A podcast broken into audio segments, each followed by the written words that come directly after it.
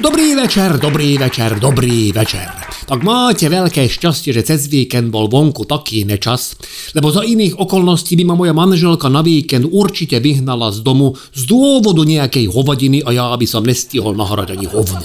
Lenže v tomto počasí není hodno ani vlastnú manželku von vyhnať a navyše v sobotu boli tri krále, obchody zavreté a tak naozaj nevedela v tej svojej hlavičke nájsť žiadny dôvod na to, aby sme vystrčili paty z domu. Ono nakoniec sme ich vystrčili, ale dostanem sa k tomu postupne, lebo zase na druhej strane byť zavretý s vlastným manželkom, malým Ágoštonom, obaja otravní jak muchy, a to každý svojím spôsobom, tak to tiež akože není výhra. A aby toho nebolo málo, tak môj starší syn Gergej s manželkou Milkou a značou vnúčkou Máriou tiež nenašli iný program na Tri krále a v takom prípade sme im boli dobrí aj my. Vraj sa deti spolu vyhrajú. To je ale iba zámienka, aby nám vyžrali komplet zásoby v chladničke a zo špajze. Už nás bolo v dome 6, čo ja považujem za maximum. Napriek tomu, že dom je veľký, ale Náš dom má svoju dušu a ako náhle je tam viac ako 6 ľudí, tak začne trpieť úzkosťou a prejavuje sa to napríklad tak, že sa ucpe hajzel. Alebo vypadne elektrika, v horšom prípade vybuchne kotol. A ten horší prípad nastal, keďže sa dovalili kamarátky Ildiko zo silvestrovskej párty, vraj ich pozvala. Čo si moja žena nepamätala, ale vzhľadom na to, že šňupala sol a nadrabala sa s výparou pri varení vína, ani nem čudujem, že nepamätá. Náš nadržaný pes Belzebub sa z neznámeho dôvodu vrhol na kamarátku Eržiku asi to bolo tým, že tak trošku pripomínala na ondulovanú Fenu Bernardína a kým sme ju stihli spod 100-kilového Belzebuba vytiahnuť, už sa jej stihol odbaviť na nohe. Ildiko to chcela velice ospravedlňovať, ale Eržika so žiarivým úsmevom vyjadrila spokojnosť s tým, že to bol jej najintenzívnejší erotický zážitok za posledných 5 rokov. Chcel som jej navrhnúť, že jej psa rád darujem, ako stabilného partnera na dlhé večery, ale vyrušila ma Ildiko, ktorá dostala nápad, že by sme mohli zapojiť do trojkráľového pochodu a že by sme k tomu mohli tematicky obliecť. Hovorím, láska moja, čo ti jebe? Však od rána vymýšľame, ako prežiť počas toho, čo je vonku doma, tak aby sme nemuseli vytiahnuť pety z domu a nikam chodiť. Zavolali sme sem všetkých, koho poznáme. Ešte šťastie, že František a Žužu išli lyžovať, lebo keby sa dovalili ešte aj ty, nebo aj Marta, tak pri všetkej láske, ktorú ku ním cítim, by mi už akože fakt praskli nervové zakončenia v lebeni.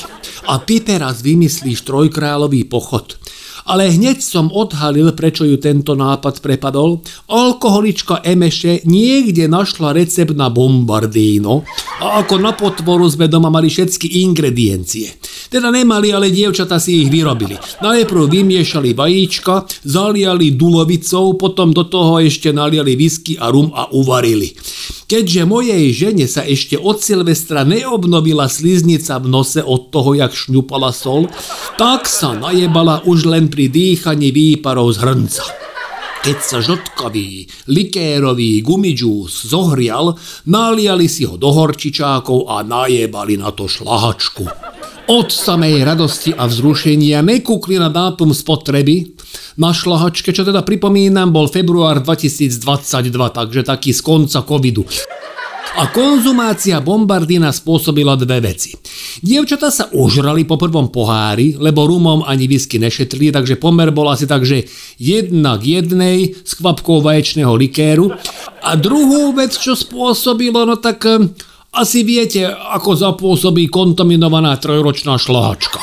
Alkohol tak na chvíľu udržal všetky nekalé baktérie zo šlahačky na úzde, ale skôr či neskôr muselo prepuknúť inferno a vy asi tušíte, že kedy. Áno, počas trojkráľového pochodu, na ktorý sme sa nakoniec predsa len vybrali. Lebo všetci okolo mňa boli nadšení, len ja jediný som bol za kokota, čo kazí dobrodružstvo. U dievčat to nadšenie spôsobil alkohol u detí nevedomosť a u môjho syna Gergeja obidve tieto veci dohromady. On je priebaný aj vtedy, keď je triezvy. Ale keďže pomáhal dievčatám pri výrobe bombardína tým, že koštoval ingrediencie, tak mal svoju hladinku, ktorá mu mozog dostala do stand-by režimu, takže nula.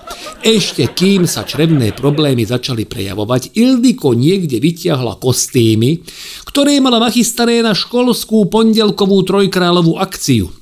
Ja som vyfasoval postavu Jozefa a Ildiko samozrejme bola panenka Mária, čo celkom sedí, lebo sme partneri ale nespávame spolu, takže som ani nemusel nejak velice vžívať do postavy. Eržika, Emeše a Amiko, tri zjebané kamarátky sa obliekli za kráľov.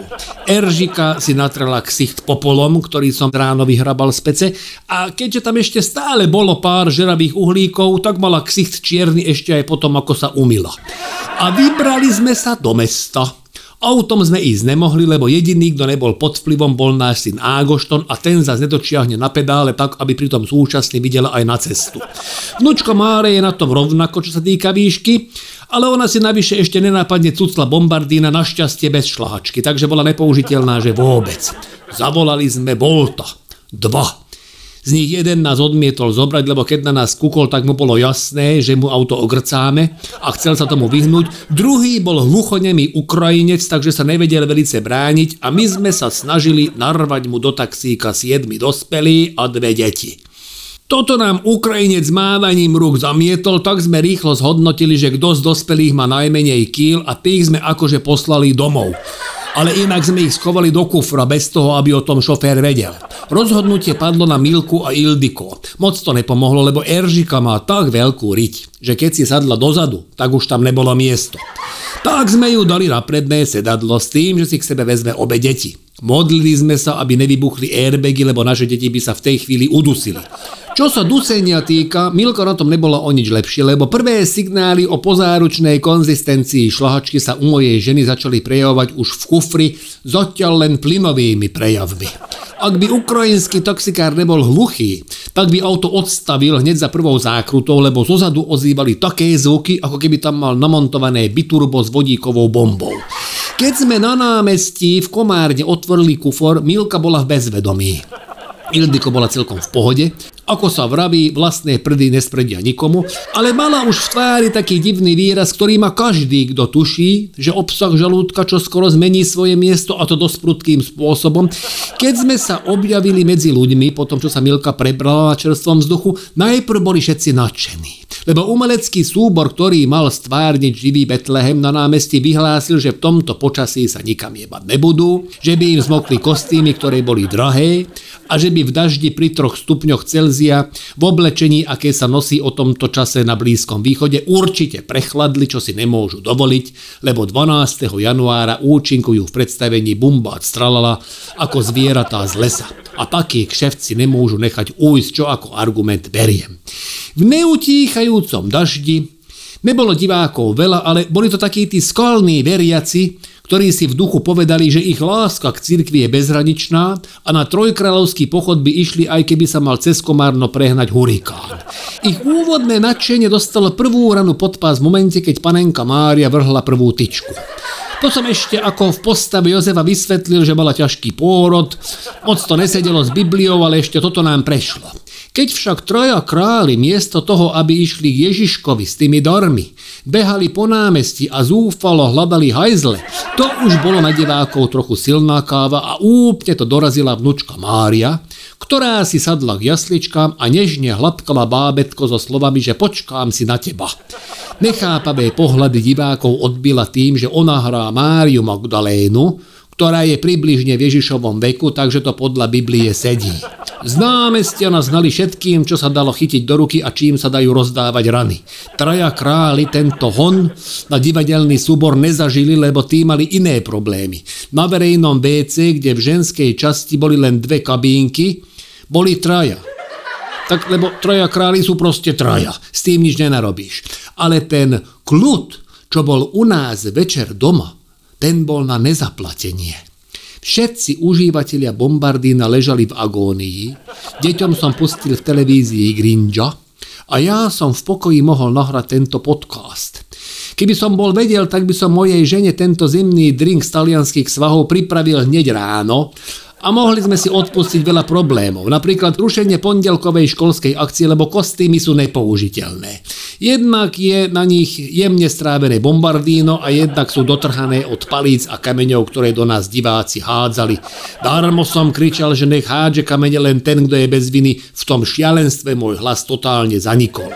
Zachránil nás jedine rýchly náskok do autobusu, ktorý nás odviezol ďaleko od davu a následne sme zase zohnali hluchonemého Ukrajinca, ktorý nad nami zlutoval, keď som mu zamával pred očami 20 eurovkov.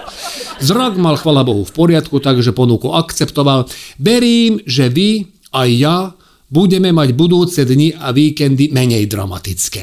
Všetkým pripomínam, že na toldo.app nájdete exkluzívny materiál Lásla a môžete vyhrať veľa zaujímavých cien a to hlavne vstupenky na naše predstavenia historky od susedov, s ktorými sa o chvíľu rozbiehame po celom Slovensku. Čeknite, kde všade sme na láslo.sk. Teším na vás opäť o týždeň. Vysont, Látašra.